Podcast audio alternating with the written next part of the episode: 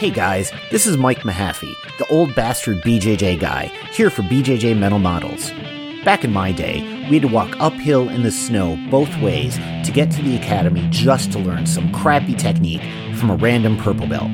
You kids have it so easy because now you can just subscribe to BJJ Mental Models Premium and get tons of great audio courses to learn new techniques, enhance your mindset, and entertain yourself. You can even get personalized rolling reviews from some of your favorite BJJ Mental Models coaches, including me. It's like having your own seminar, you spoiled little whippersnappers. So what are you waiting for? Subscribe to BJJ Mental Models Premium right now, get off my lawn, and go train. Hey, welcome to BJJ Mental Models episode 20. I'm Steve Kwan. Coming to you live. Well, not really live. This will probably be launched in about a week or two. But still. I thought I'd try something out. Yeah, yeah. I mean, this is basically a radio show, right? We're going to be internet famous. So today we're going to be talking about longevity. This is probably the topic that we get the most questions about. People are always emailing us, contacting us, and asking, how do I stay in it for the long game? And this can mean from a physical standpoint, how do I make sure that I can maintain my health, prevent injuries over the long game? But I think a large part of this also is the mental aspect of jujitsu. It is a really long journey to train for your lifetime or to train for Yeah. decades. And it's easy to burn out or to have events come up that can force you to reconsider your priorities. You see a lot of people who quit jujitsu. Uh, you know, when you start jujitsu, a lot of the people who come up with you at white belt, they're going to be disappearing left and right. When you and your friends get their blue belts, that's another period where people kind of just disappear. I, for a lot of people, getting a blue belt is a significant enough accomplishment that they just pack it up and call it a day once they get it. And going beyond that, though, you don't see, or at least I don't see, a lot of purple, brown, or black belts who quit. You know, at that point, you've kind of made the decision to to stay around. The way that uh, someone once explained it to me was that when you start jujitsu, th- when you're at white belt, what you're trying to decide is, is this something I like to do? And when you're at blue belt, what you're trying to decide is, is this something that I want to do for the rest of my life? And once you made that decision, if you stick through blue belt, you're probably going to be around for quite a while. Yeah, that's a really good way to put it. And um, you know, uh, we've been in this sport for you know over a decade now, and it's funny how, for at least for me, my mindset totally changed as I have gone through the ranks. You know, at first I really wanted to like basically just get a workout in and learn some self defense. Then around the time that I was leaving white belt, I felt like, okay, I'm really enjoying this. I want to do some more competitions and be serious about it. Um, and then now that I'm a black belt and I'm starting to accumulate injuries, my mindset is basically okay. I just need to survive. Basically, like every every class that I get out not injured is a blessing, you know. And um, people have different people have different goals in jujitsu. Some people don't care about injuries; they just want to win world titles. That's all they care about other people like like me for example i'm i'm in it for the long game. So even if i never win a world title i just want to be able to train until i'm an old man and uh, you know i've made jiu-jitsu my career. So so i have to be around and be able to move on the mats for my students and and for my own well-being so um, definitely knowing where you want to go with the sport will definitely help you decide how to stay healthier longer It's funny you mentioned how your goal now is just to survive. It, when you're at a white belt level, your goal is to survive. When you're at a black belt level, your goal is also to survive, but in a very different way. yeah yeah, um, jujitsu at a at a young level is interesting because when you start off with white belt, everything is so exciting, everything is new. You're meeting new people. There are no expectations around how good you should or shouldn't be. You know, it's it's a it's a fun opportunity to learn, and everything is new and novel. It's kind of like being a baby in a lot of ways. But but as you get further, you know, once you get to blue belt and you kind of realize that the journey is maybe a lot longer than you know you initially thought. Like when you're a white belt, everything beyond blue belt just seems totally impossible and unattainable. Like just getting to blue belt seems like a Herculean accomplishment. But once you get there, uh, you kind of realize, you know, there are decades worth of, of things that you're going to have to do to kind of keep down the path. You realize how far away that black belt is.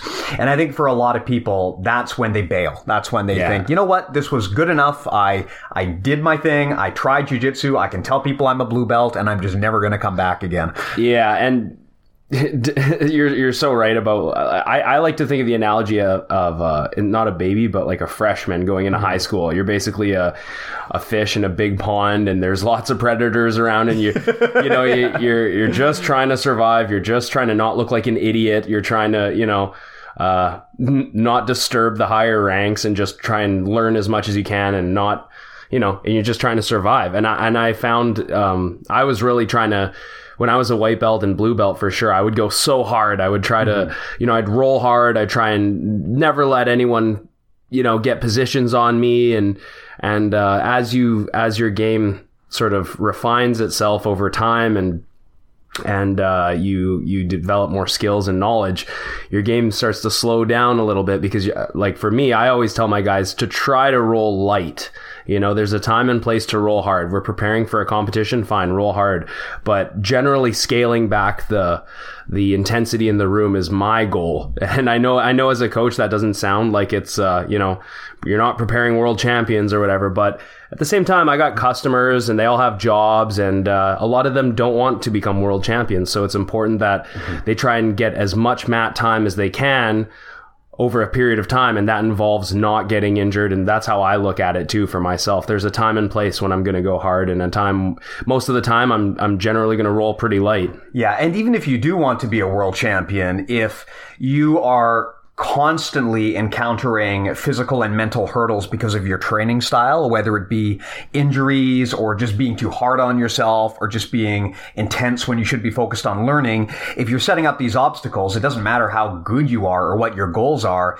You've got to be able to win the war, not just the battle. If, if you are training in such a way that you're not going to be able to stick around for a long time, you're probably going to have trouble getting to that elite level, right? I mean, it's hard to, it's hard to get to black belt and become a black belt world world champion if your motivation or your physical health don't allow you to hang around for that long. Unless you're taking something, which which a lot a lot of them are, right? Yeah. So so it does make a difference when we're talking about longevity because um, you know, should should I do PEDs, performance enhancing drugs? Should I not?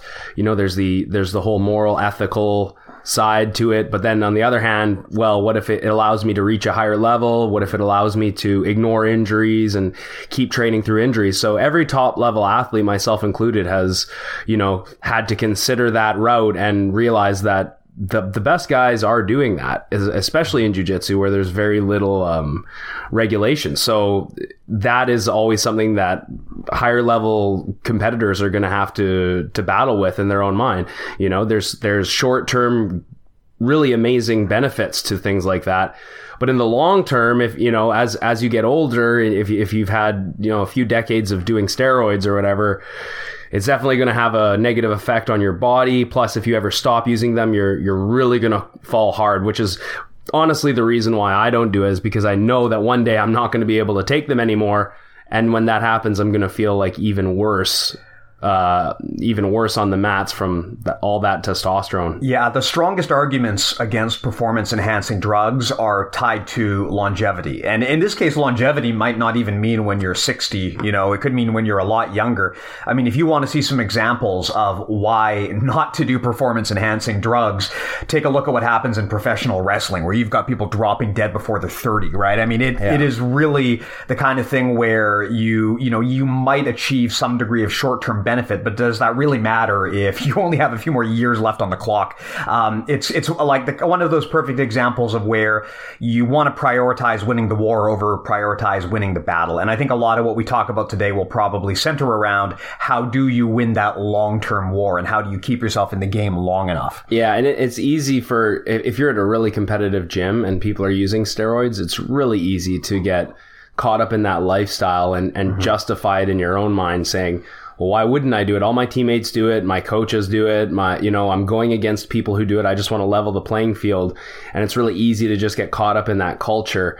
Um, like I said, my my goals in jujitsu have always been more towards uh, like I love competing. It's I love it, but my goals are always aimed more towards teaching and having a school and of course my family. So I want to be around later on you know, when my kids are having kids and I'm an old man, I still want to be able to step on the mats um, and and uh, train and teach and all that. But uh, definitely don't want to cut any time short, and I don't want to possibly damage years in the future because I stopped taking something that, you know, gave me kind of a false positive. Mm-hmm. Yeah, yeah. It's kind of an artificial advantage. It's not really a statement about what you're capable of. It's more of a statement of what the drug is capable of. It's true. And and the benefits of steroids are super are, are they're very real. They're they're undeniable. You know, your your uh, your response times become quicker mentally. You can make decisions on the fly a lot quicker.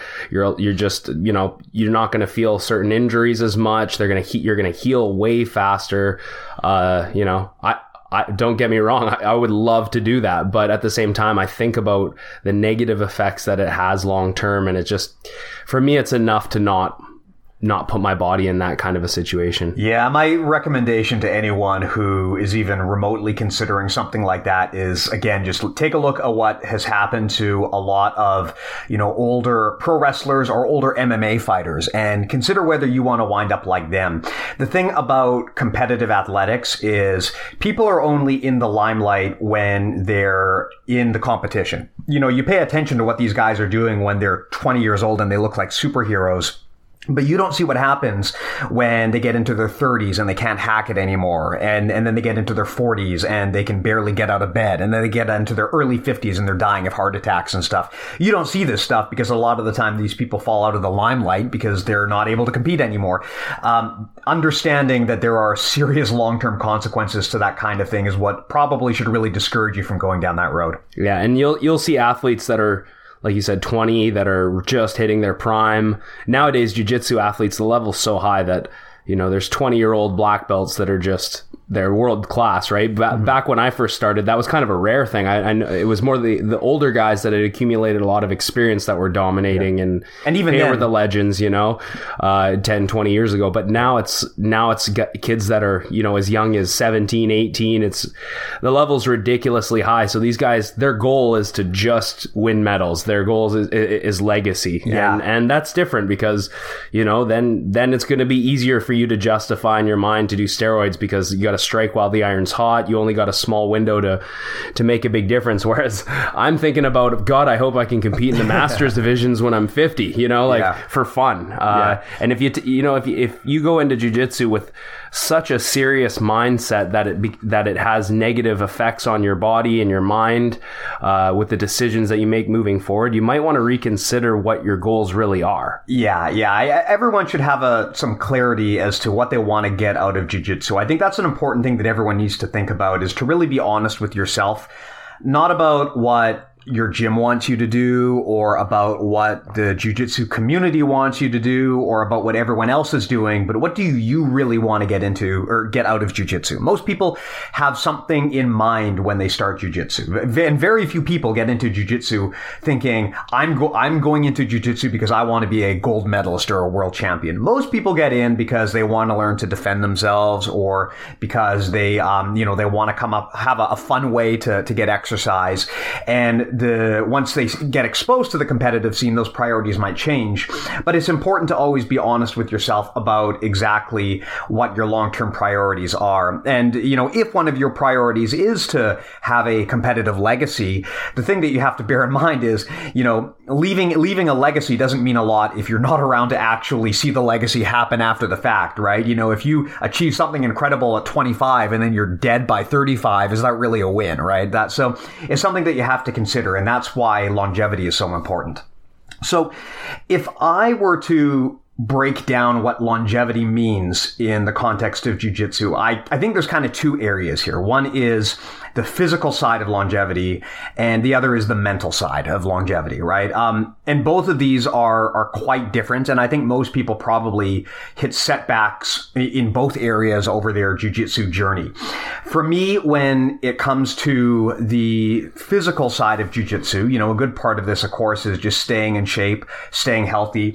Um, but I, I think a lot of it too is how you respond to and deal with injuries, how you allow yourself to recover over time and how you avoid the kinds of things that are going to result in like a devastating injury. I mean, we talked about this a bit in the last episode, but when it comes to longevity, your approach to injuries is extremely important because uh, a, a significant injury is likely to occur to most people at some point, and how you respond to that is going to dictate how how far along the road you can continue to go. Right? It's uh, an injury is usually not a deal breaker when it comes to training, but it might require you to make some strategic tra- changes to how you train or what kind of game you play. Absolutely, yeah, and um, you know, you see young guys in the gym that just go so hard and they don't, injuries are, are the farthest thing from their mind. Mm-hmm. You know, you add a decade to their career and then all of a sudden injuries are going to be pretty much at the front of their mind a lot of the time or, um, you know, at least, at least something that they consider. So, like you said, you're going to have to adjust your game if you do go through significant injury or adjust the way that you train. And that's just, that's just part of it. I mean, all athletes go through injuries. Um, when I recently had my knee injury, I was looking, you know, asking people that have had the same type of injury, looking online, seeing what can I do moving forward because the injury has happened.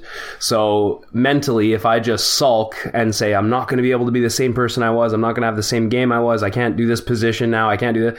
If you start thinking like that, then the negativity really will start to you'll believe that you can't do things. Mm-hmm. Um, and it's really important that your mindset stays positive throughout injuries, especially if it's a really bad injury like torn ligaments and things where the recovery time is going to be uh, you know, there's going to be a long layoff, and and usually necks, backs, knees, and shoulders are kind of the worst ones I think you can get in jujitsu. Um, it's important to realize that even though there's going to be downtime where maybe you can't spar and you can't do the same physical things that that if, if you if you work hard and you keep you know you do your physio you're disciplined and you keep watching and coming to the gym and studying that window will be well it's just a period of time and then you will get back to the mats it's just it's a matter of of getting through those hurdles that are uh, you know it, it really what jujitsu is is struggle right mm-hmm. so I just look at at injuries especially when I'm going through, and that this is just part of the journey. And uh, you know, if, if, you look at it as a negative thing, you're going to be drowning in negativity. If you look at it as a hurdle that you need to overcome, and and you can still grow during that time, then you will grow from that time. So it's really how you look at it, um, that and that that's going to influence moving forward how that affects your game. Like like uh, what? Sorry, one one one thing that uh, like Danaher was saying was you know and referencing Gordon Ryan that if you if you don't come to the gym at all and you don't you know you're injured so you're just going to stay home and and not think about jujitsu then you are going to just get left behind mm-hmm. but if you keep coming to the gym and even just watching you can uh, you can exercise your brain mentally by watching people roll. And, you know, he says quite often people will return just as good, if not even more better from, from long layoffs. Yeah, I agree with that 100%. I found that from personal experience when I've had to take layoffs, I usually am better when I come back, despite the fact that I haven't been training. And a large part of that is because it kind of gives you the opportunity to to reset mentally and to to come back almost like a new person, but with the benefit of years of experience. Right? You can kind of come back with a white with a white belt mindset, rebuild your whole game from the ground up, but you still do have that experience that gives you a you know a competitive edge over people who don't uh, who haven't been training as long as you have.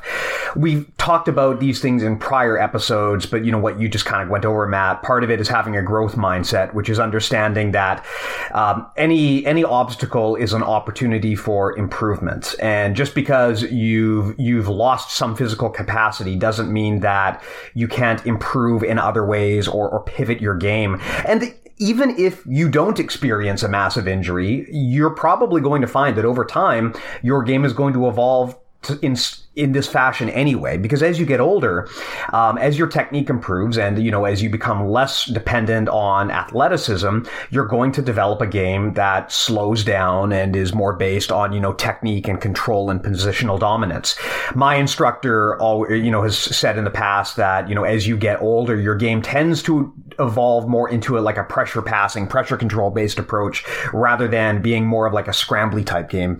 In large part, simply because that kind of game works better for older people, right? You know, as you you you may be able to you may lose your athleticism and your speed, but you often retain your strength. So having like a pressure based game is usually ideal once you start getting into your 40s and 50s. And additionally, once your technique becomes sharp enough, it becomes a lot easier to control people and shut down athleticism.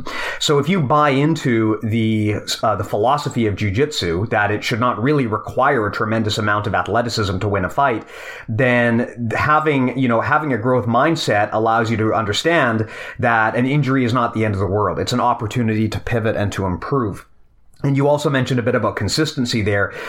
And I agree with that 100%. It's fine to be off the mat for whatever reason, as long as you still have some headspace for jujitsu in your brain, right? As long as you're still thinking about it, looking into new things, researching new things, mentally drilling.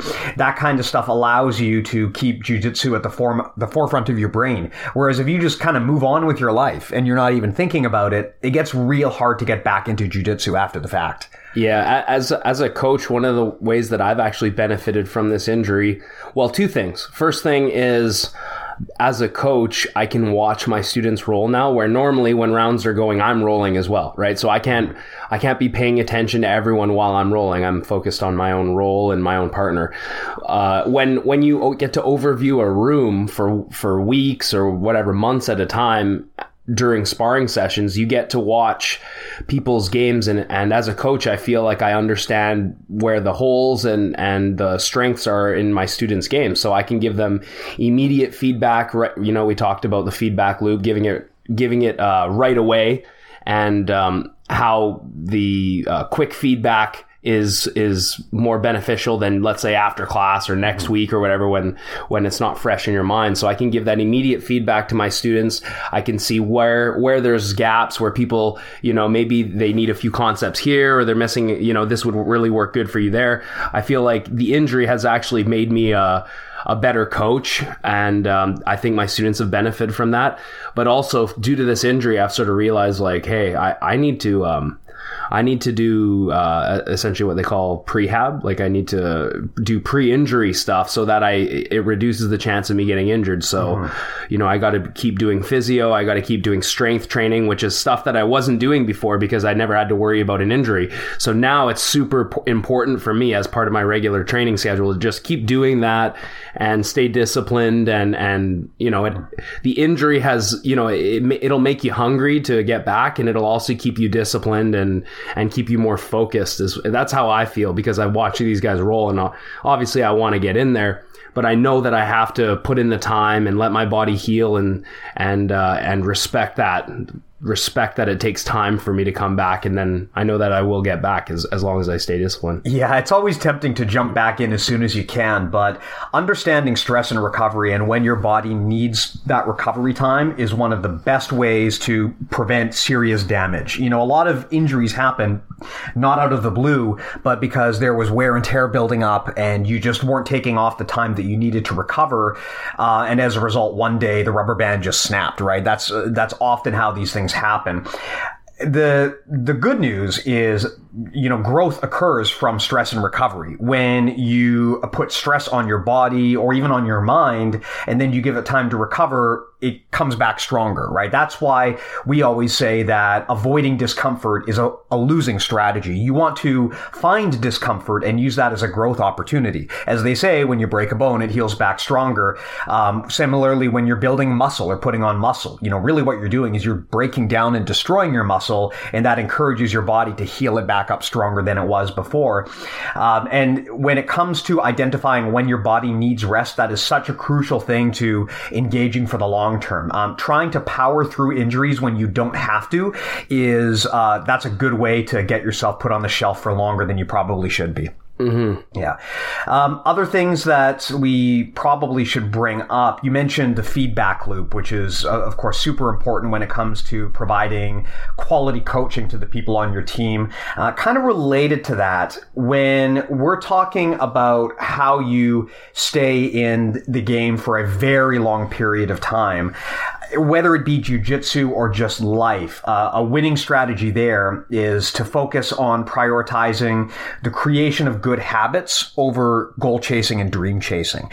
If you set yourself a long term goal of like, hey, I want to be a black belt world champion, and that's all you're thinking about, and that's the only thing on your mind, you're probably not ever going to get there. What is more beneficial is you want to set that goal, but then you want to focus rather than on, on dreaming on building day to day good habits, right? You know, the, you, you kind of get there by taking single steps at a time. These things don't happen overnight. So if you want to come up with a way to keep yourself engaged for possibly, you know, years or possibly decades in jujitsu, I find it super helpful rather than thinking about the long-term goal of, hey, I, you know, I want that black belt. I want that black belt to focus on smaller micro goals about what I can do today. You know, how can I establish good habits in the gym? How can I make sure that I'm, I'm giving it my all every day?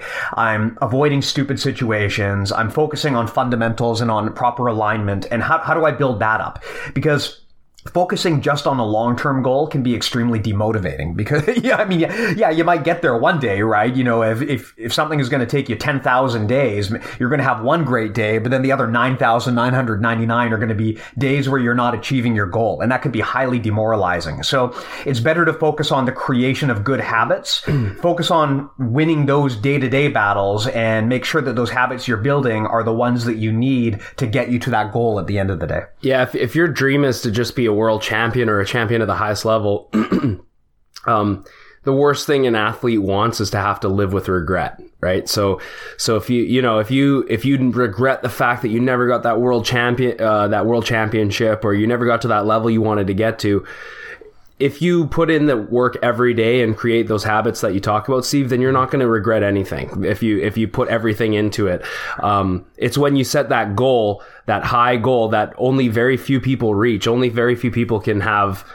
that skill level and those gifts that allow them to to get there that's going to lead to regret if you can never reach that goal but every day if you if you know that you're doing all you can to get to a certain level then you as an athlete you're not going to live with regret right? And i think that regret's one of the, the worst things that we can have mentally as as humans. Yeah it's hey it's great to set a really really audacious goal eh, but at the same time you can't tie your entire personal value and worth to that goal. It's something that you want to fight towards and try to achieve, but you don't want to create a situation where your your life is over if you fail to achieve that. Because the reality is, you know, even if you do your best, your absolute best, and you do everything right, there are a variety of reasons why you might never achieve that goal for no fault of your own, right? Even if you are on paper the the best jiu-jitsu athlete in the world, there could be a variety of reasons, including injuries or just flukes or bad judging. There could be a variety of reasons why you never get that goal. And what you don't want is to have your life peak at 25, you know, fail to achieve this goal that you tied your entire sense of self-worth to, and then live the rest of your life in regret, right? That's the last thing you want. Whereas, if you instead focus on building good habits that will, you know, you may eventually get to that goal. But the big thing is, you know, if you have good habits, every day is a win for you. Every day is something you can be proud of. It's also better for your day to day life satisfaction as well. If you're focused on just winning daily battles and, you know, going to the gym every day, training every day, training smart every day. Um, that kind of, in, you know, basically taking a, an, a gigantic goal and breaking it down into daily chunks is a great way to get there over the long long term and to, to improve yourself and stay happy over the long term. Yeah, I can I can remember uh, the first time I did pans at purple belt. I won my first match, and then in the second match, I went against a guy who had a really good spider guard. I, m- I must have been about 25 or 26 at this time. And uh, I couldn't pass a spider guard. He swept me. You know, he, he played the game so, so good. Uh, as soon as he swept me and came up on top, I managed to regard. Uh, and I, I stood up and then immediately he pulled guard on me again. And it was just like, he funneled me into his game. It was mm-hmm. so perfect.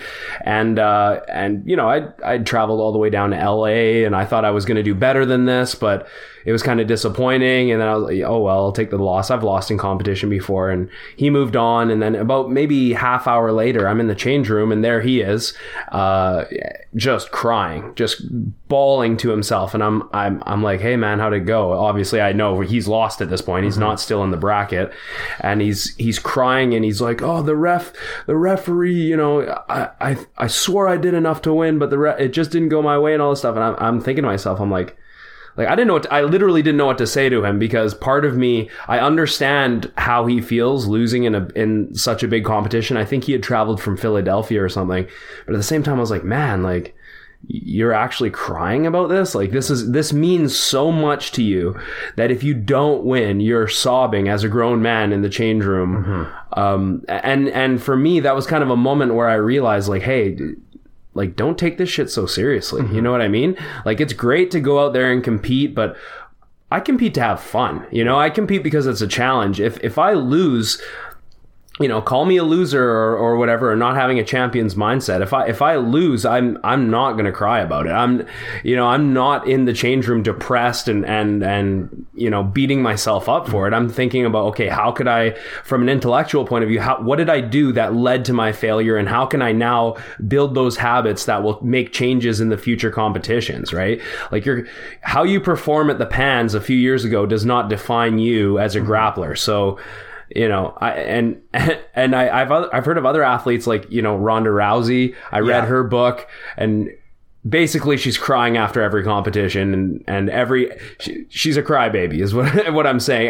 And and these people that want it so bad are on the verge of tears when they don't reach those goals and she's like if you want to be the best in the world you have to cry if you you know if you don't win because you you want it that much and it's well not really it kind of means that you're not really emotionally in charge of yourself Yeah, So- you, you don't have agency over your own emotions, right? And hey, don't get me wrong. There's, you know, there's something to be said about people who are just a little bit crazy. You know, a lot of the people who accomplish great, incredible things are a little bit insane, but not all of them. There's a lot of perfectly sane, rational people who are able to get there. Um, the thing is, so, uh, Amanda, you're, you're probably familiar with, um, the availability heuristic, which is a, a super scientific and confusing name for a pretty simple idea. Basically, what it says is like things that are people people kind of e- more easily remember or prioritize things that are more exotic or they, they have more mind space right? Like a perfect example is when you think of you know billionaire tech moguls. Everyone thinks of like um, you know steve jobs and mark zuckerberg and elon musk because these guys are like crazy larger than life personalities. So that's what everyone thinks and everyone thinks oh they must all be like that. But in reality most people who get to like billionaire status it's like old, boring dudes. They got there by being boring and consistent and in charge of their own emotions and just kind of doing the best they can on a daily basis and making smart decisions. But no one writes crazy like, you know, articles or books about these guys because it's not it's not really exciting from a newsworthy standpoint, right? The, only- you know, no one wants to read a book about how like, you know, completely normal, unusual guy strikes it big. It's always more interesting when you hear about these crazy lunatics who achieve something amazing, right? And Ronda Rousey's kind of a great example of that. I mean, yeah, she is one of those people who, you know, once her mindset was broken, she was never able to come back.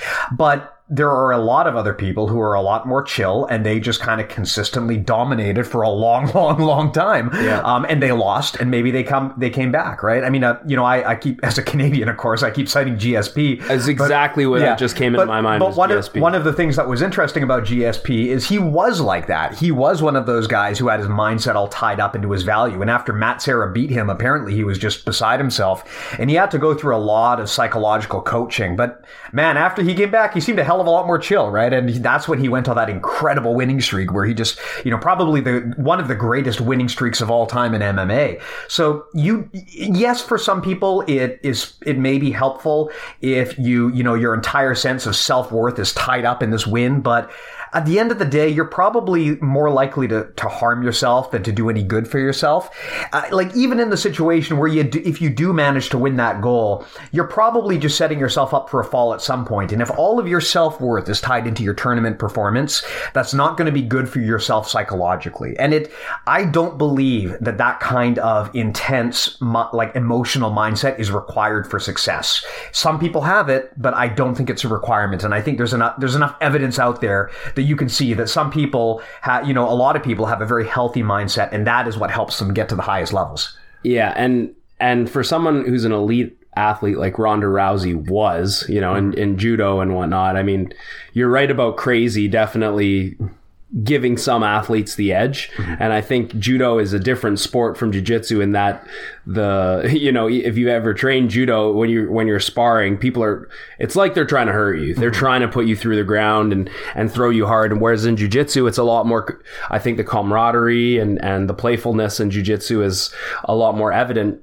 So, you know, her sort of her sort of mindset is that to achieve my goal, which is Olympic gold medal, uh, and eventually, uh, you know, be the world champion in MMA, I have to be crazy. I have to want it so bad that, you know, my I'm gonna self destruct if I don't get this. And yeah, she talks about how she's always crying in her book. And I, as for for me, you know, I'm not an elite. I'm not an as elite athlete as someone who would be in the Olympics, let's say, but I feel like I was in control of myself enough to think that that was kind of crazy when I heard about it because I think it just comes down to goals and what my goal is in jiu-jitsu is more longevity, more, you know, I'm trying to make a living off of it and I want to share it.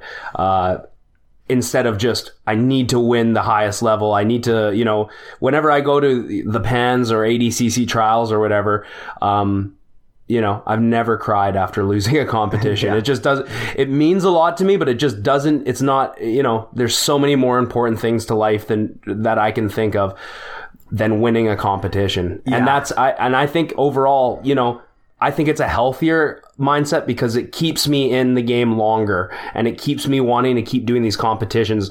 I don't hate competitions. I don't hate competing because I've lost competitions. Yeah, yeah. Um, I think that having passion is always an asset. You always want to be doing the things you're passionate about, but that's different from when from being uh, so emotional that your emotions control you, right? Passion is something that you should be able to harness, but ultimately it's something that you should be able to control. If your emotions control you, you're a toddler, right?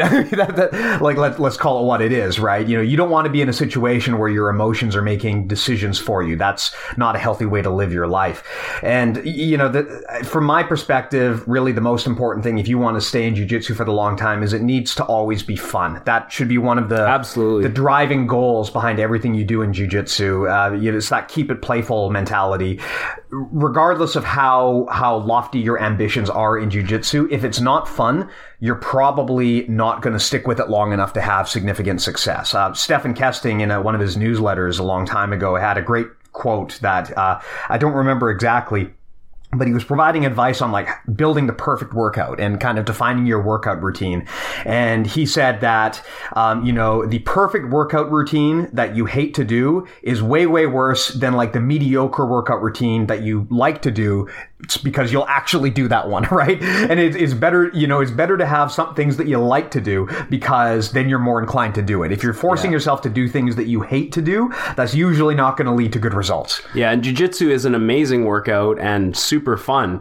Uh, although there is going to be those people we've all met them that literally just don't find it fun and, yeah. and can't see themselves grappling another human being. And that's fine. That's fine, yeah. right? It's not for everybody. Exactly. I totally get that. It, it is kind of a weird sport. Yeah. You know what I mean? Um, but for those who love it, really love it. some of the, you know that what's that old saying that like if you're trying to convince your friend to come do jujitsu that oh I'm gonna get in shape first I'm gonna you know let me go to the gym and get a little stronger yeah. it's you know you could be a you could be a marathon runner or an Olympic lifter or you know a high level football player and it'll never prepare you for the mental gymnastic exercise that is jujitsu, right? Like, so that's why you always just just kind of tell those people, well, just come in and try it because yeah. then you'll know if you like it or not. If you do like it, you're gonna stick with it. That's why I stuck with it is because I realized how much I actually enjoyed it and uh, the fact that it was an amazing workout actually kind of came secondary to the fact that I really was enjoying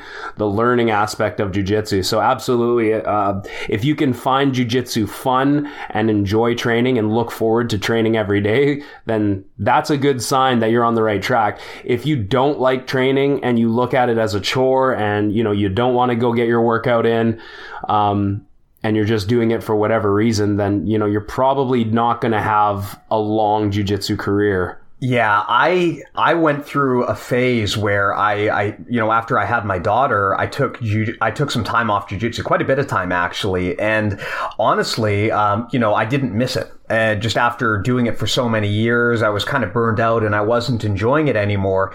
And it took me a long time to kind of realize why I, why I wasn't enjoying it. And eventually I kind of started to reframe in my mind what I actually wanted to get out of jujitsu. And then I started getting excited about going again. And, you know, now I train a lot more frequently than I, I did when I left, honestly. Um, it's something, it, this is a discussion that you have to have with yourself. You know, you have to kind of know what you want to get out of jujitsu and make sure that you're structuring your training around things that are actually fun for you. Um, if something isn't fun or enjoyable, or it's not going to lead you to the things that you want to do, don't do it, right? And, and that applies to jujitsu. There are, I, I have tremendous respect for anybody who is at least willing to try jujitsu. You know, it takes a lot of courage to go to a place where you're going to be assaulted by people who know how to fight when you don't, right? Yeah. That's, I think we forget how crazy and intimidating that is for people who are training for the first time. It is. And I, I have tremendous respect for anyone who will at least give it a try, even if after a day they decide, you know what, this just isn't for me. At least they can say they tried. Um, but if you don't, you know, I would never wish someone stay with jujitsu if it's not something that they actually enjoy doing.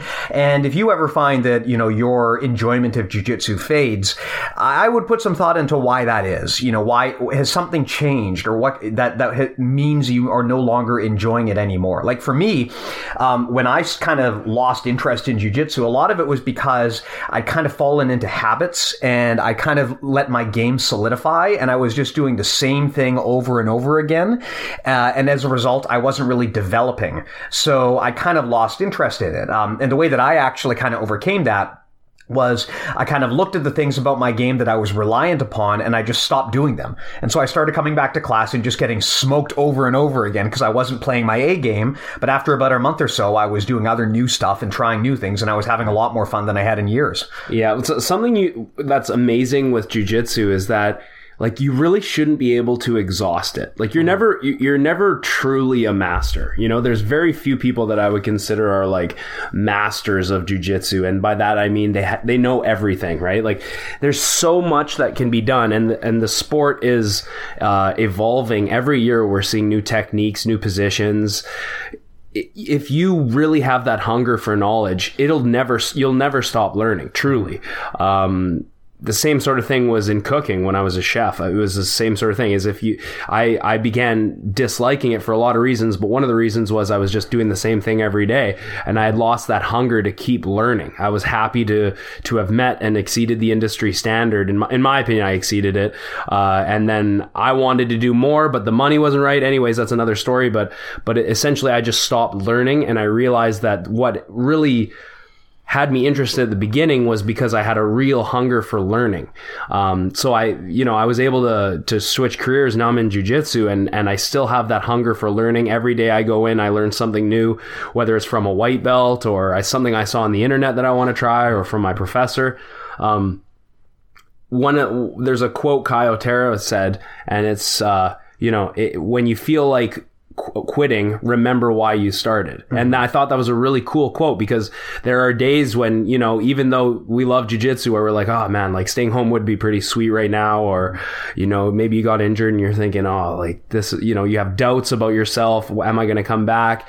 Is this something I, I want to keep doing? And then you remember why you started. And the reason I started was because I loved the puzzle solving aspect of it and the knowledge aspect of it as well as the physical side. And i just it kind of brings everything full circle for you and you can sort of see why you do this and and that it is worth it to continue. And uh, you know something that i love. Yeah, yeah. When it when it comes to making sure that you you win the, that battle where you know you want to sit on the couch but you actually get up and you go to train, um, that that happens to everybody. You know, some days you just don't want to go in, and the problem is if you succumb to that battle once, it's easier to then succumb to it again tomorrow, and before you know it, you're just not training. It's a habit, yeah. Yeah. So the the trick is you want to turn going to jujitsu into a habit. It and you do that by kind of separating the act of going to jujitsu from whether you want to or not. And uh, you know, an example that I would give is like if you want to keep training over the long term, you need to make jujitsu as much of a habit as like cleaning the bathroom or doing the laundry. It's, you know, some days you just really don't want to, to do the laundry, but you do the laundry anyway because that's a habit and that's part of your routine. Some days you don't mind doing it, so you do it. It's, it's not about whether you want to or not. It's just every day you do it and you do it objectively and you detra- you separate that from your, your emotional wants and needs and you just make it a habit. Uh-huh. And over time by doing that, it actually increases your enjoyment and desire to go and train because you've reinforced the habit. Um, you have to understand that some days it, you know, you're going to be the hammer and some days you're going to be the nail. Yeah. Um, but ultimately, every day you train is going to get you one step closer to where you want to be, regardless of whether you did well or didn't do well. Uh, it all comes back to competing mostly with yourself rather than trying to use other people as a measuring stick. You, you're the best measuring stick for your growth is who you were yesterday, right? Rather than worrying about whether you're better than the people you're training with or, you know, trying to keep score as to who's tapping who in the gym. Mm-hmm. It's better to just understand that you know keep track of how how you are versus where you were yesterday. Uh, you always want to just try to be a little bit better than the person you were yesterday. That is the the best competitive mindset in my mind for long term growth and consistency in jujitsu. Mm-hmm. Yeah, and that, and for you know we're, we're talking about um, you know getting off the couch and going to training and should I go and should I not go. Uh, I've never I've never in my career of jujitsu regretted training a day. I've never finished a, tra- a training session and thought, God, I wish I stayed home. Like yeah. even even on the days like if maybe you're maybe you're a white belt at the, at the at the club who's new and you're getting smashed all the time and you know it's you're getting beat down constantly. Maybe you're uh, you know a higher level white belt who does a lot of the smashing, but you're also getting smashed over and over. Maybe you're a high level guy or you're a higher rank in the in the club and and you have those days where nothing seems to feel good, nothing's working.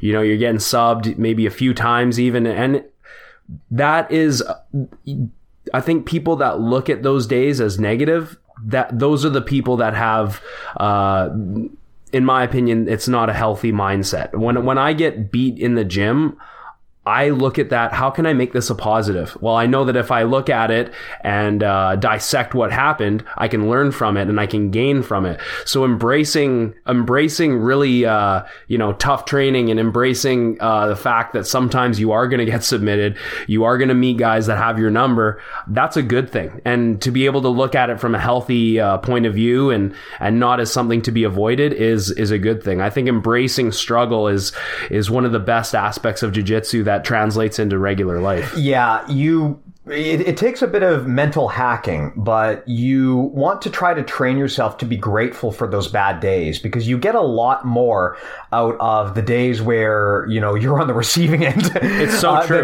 You're, you're going to remember and grow more from those experiences than from the days where you just go in and just like you know run a clinic on everybody. Um, those days you tend not to get much out of, except for maybe a bit of cardio. But the days where you're trying to survive and you're fighting off superior opponents and you're getting tapped left left and right. Every time I have one of those days, I try to spend some time after class just, you know, kind of doing like a little bit of gratefulness meditation just to be thankful for the fact that I got that learning experience because I know that those are the things that are going to stick with me and force me to improve. Whereas the days where I go in and I'm the hammer, you know, those are the days where ultimately they're, they're forgettable. They mean nothing in the long run. Yeah, now that I've had a string of injuries too, I, I kind of see why uh, judo classes which are generally a little bit more formal you know they they almost do like a prayer at before and after class. They they say za they get down on their knees and they sort of have a meditative 30 seconds or so where they're essentially to how i break it down is they're almost thanking the judo gods that you know we got through training together we're safe and it was another day of training. And I I mentally do that every day now. Every day that I finish class and and I'm healthy and and uh, you know I didn't get badly injured. That's that's a day to be grateful for. Mm-hmm. And uh, you know even if it was you know even if I get submitted a few times or whatever, you're like you said, you're always going to have your weaknesses exposed through um, adversity as opposed to you know just cleaning everyone's clock. So even in competition, a lot of the time, you know, I love to win competitions. I've I've won a lot of competitions. I've lost a lot of competitions. I always learn more from my losses, and I always gain more in the long run from losses. Mm-hmm. Even though it's sweet to win, but if you go to a tournament and you beat everyone and no one has anything for you, that's that's a great feeling. But at the end of the day, can you really uh, take anything from that? And apply it to your own game, right? Mm-hmm. You, I did this well, I did this well, everything was working, that's great. Then the next competition, you could lose your first match, right? So just keep in mind that if you're doing a lot of competitions and you lose, there's always going to be another one. Uh, you know, you're not defined by your losses. It's it's how you you gain from your losses and come back that really defines you as a martial artist. Yeah, yeah, absolutely. So I I hope this answers a lot of the questions that everyone has brought to our attention about longevity um, and how you kind of stay in jujitsu both physically and mentally over the long run. Just to recap the mental models that we talked about today, um, the, of course course, the, main one here is prioritizing longevity, right? It's better to win the war than to win an individual battle. And longevity is about staying in the game for a long time. It's about, not about, you know, how can I have flashes of brilliance or achieve something great in a single moment? It's about how can I integrate this into a consistent part of my life going forward?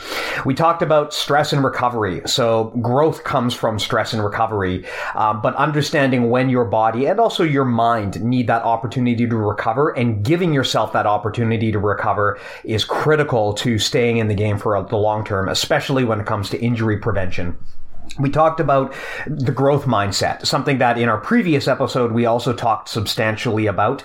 Uh, this is making sure that you have a mindset of always looking for ways to improve, to use setbacks and and you know and negative experiences as an opportunity for growth, rather than dwelling on them or you know just thinking, well, that's it, it's not, you know I'm done now. Uh, using everything that happens to you as an opportunity to elevate yourself to the next level. We talked about consistency, meaning. Uh, you know, making sure that over the long run, um, it, it is a consistency that is going to allow you to win the war. Uh, that doesn't just mean time spent on the mats, but it also means making sure that jujitsu has some permanent occupying space in your mind, you know, uh, making sure that even when you're not training, you're keeping your mind active and coming up with ways to think about jujitsu so that you never get truly rusty.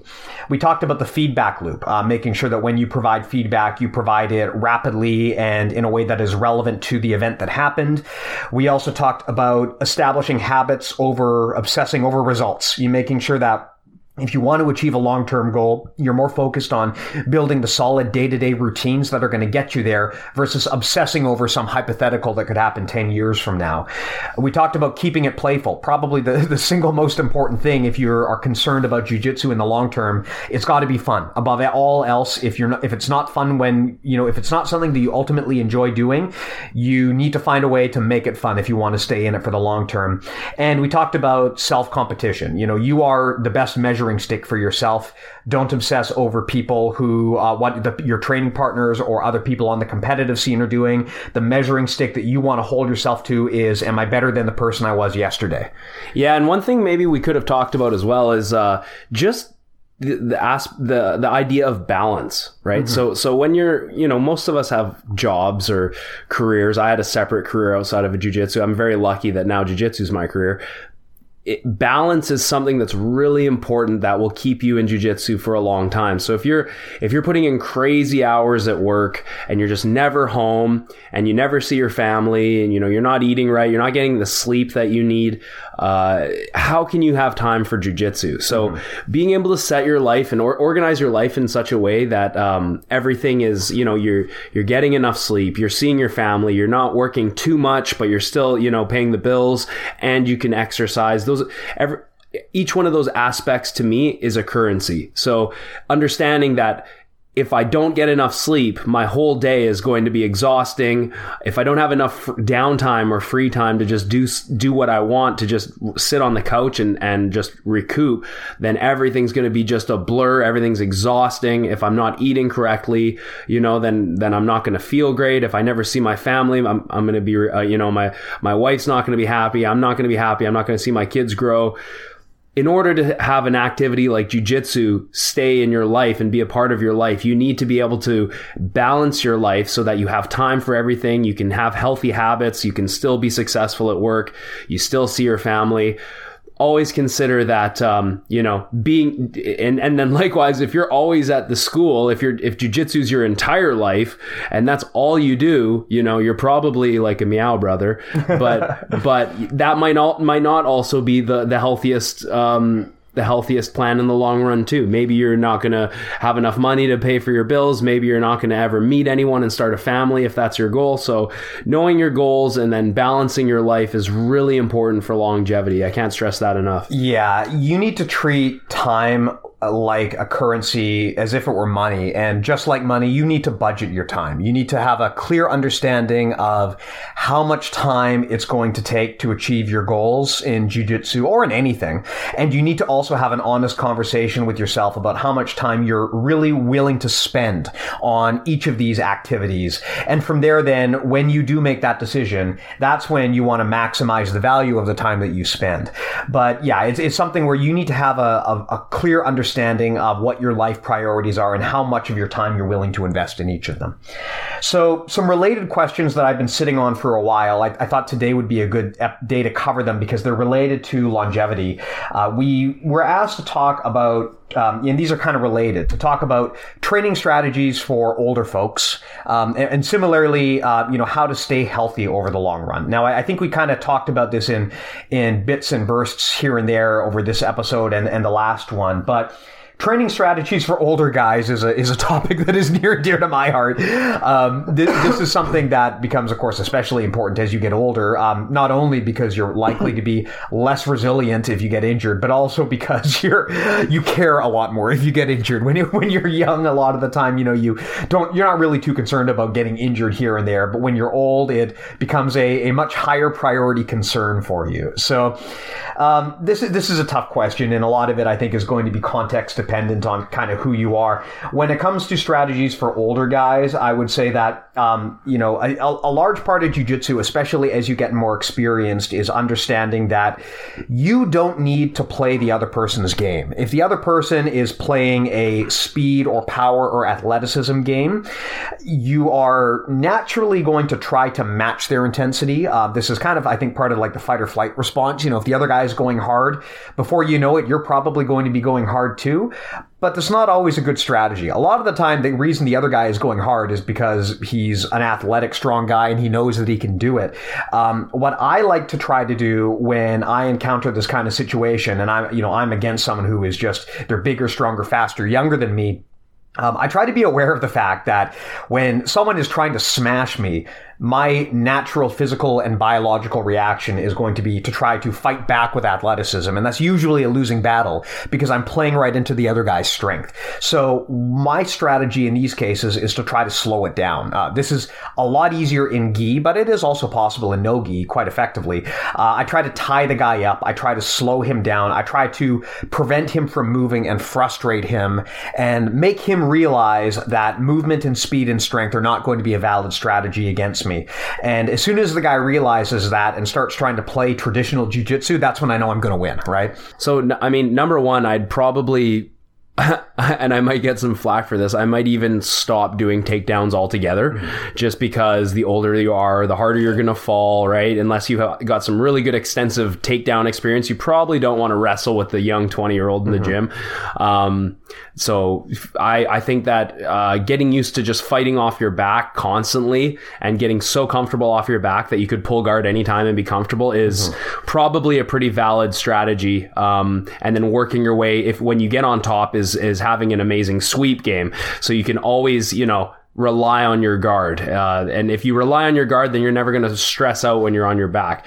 Another thing is, I think that you could use. Um, like you talked about tying up your opponent, Steve, mm-hmm. using guards that are um, that uh, immobilize your opponent, such as clamp based guards, so half guards, uh, closed guard, uh, th- things like that, where you're you're really uh, lo- conne- creating a kinetic chain between your legs, locking your opponent inside.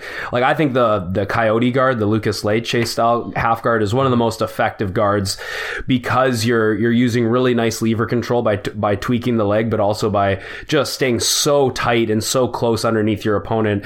Um, as a guy with a knee injury, it's com- it's been completely safe for me to adopt that style of guard, and I know guys that use it, like Jake McKenzie, who's really uh, taken it and and modified it for himself. He said that he started using it a lot because his knee was screwed up as well. So, um, you know, that, guards that are clamp based guards are generally pretty forgiving for older people and for people with injuries, um, and trying to avoid elevation or movement based, uh, like. Uh, hook based guards and things like that, um, which are going to be more, much more dynamic and create a lot more movement. So definitely slowing down the guard, getting to your position that you like. Uh, in my case, I think half guard, one of the most effective and safest forgiving guards for someone who's older or injured. Interesting that you uh, kind of mentioned that hook based guards might not be that effective as you, as you get older. I personally really like hook based guards, but um, I see your point that they do tend to be somewhat on the dynamic side. Uh, although I don't think you necessarily need to be explosive or athletic to play those effectively. I think it's more just a matter of constantly checking your opponent's movement and Right. uh, however you choose to do it though really, you know, the the thing that you need to be aware of is when you are fighting someone who is playing a game based on athleticism, you don't want to play into that game. You don't want to try to match them move for move. You want to try to pull them into your game, which is more uh, slowing them down, relying on technique, denying them the ability to move, and frustrating them. Because as soon as they start trying to play jujitsu against you, that's when you've got the advantage. Yeah, and of course, you know, just refer back to the database and the website. So, so, like so many great um, examples of things that you should do, you know, to get the advantage if you're an older person. Like create dominant angles and Yeah. isolate limbs two on one and things like this are going to really pay off and and be more efficient in the long run. Yeah, yeah, yeah. Um, and I actually agree with you on the takedown front. Uh, a lot of moves like, you know, like shooting a double, these are, in, in addition to the fact that you do need a significant amount of athleticism to succeed there, the injury risk is also I, at least I feel pretty substantial, especially as you're dealing with size discrepancies. Um, my game for takedowns has really been more of like standing and seated sweeps. So rather than trying to go in and impose a takedown, I'll try to do like a dynamic sweep that allows me to basically like go right from standing into a sweep and then achieve the same result as if I took them down. Yeah, this is jujitsu, people. Just pull guard. this isn't judo, okay? Just pull guard like a normal human being. For God's sake, just pull guard. Nothing wrong with pulling guard. I mean, th- this is the thing, right? Pulling guard does not have to be passive. Pulling guard can be super aggressive and you can go right into an attack from there. Like if you're a good guard player, your process of like pulling guard and going to a sweep can be so fluid that it, it will look like a fancy takedown to anybody else, right? Whereas in reality, you're just transitioning right into a sweep. Yeah, f- funny. Just a side note: whenever I go to like a Naga tournament, I always um, there's always like grapplers from a lot of different backgrounds. Usually wrestlers. Like uh, it's usually wrestlers and jujitsu players that do Naga tournaments. Um, and you'll always hear on the sidelines coaches be like, they shit all over the guard pullers. you just sat down, like just oh, they don't even try and wrestle. It's like yeah, but that's Why that's how you win jujitsu tournaments. like why would why would you intentionally play your opponent's game? Like you know, Exactly, like- you always play the game that you're strong at and your opponent is weak at. I always laugh. Yeah. Like, oh god. All right. Well, good chat. Uh, hope this was helpful to everyone. As is all, as always, keep the questions coming. If there's anything that you want to know about or you want us to cover in a future episode, please don't hesitate to reach out. We're always looking for feedback. Thanks, guys. Thank you.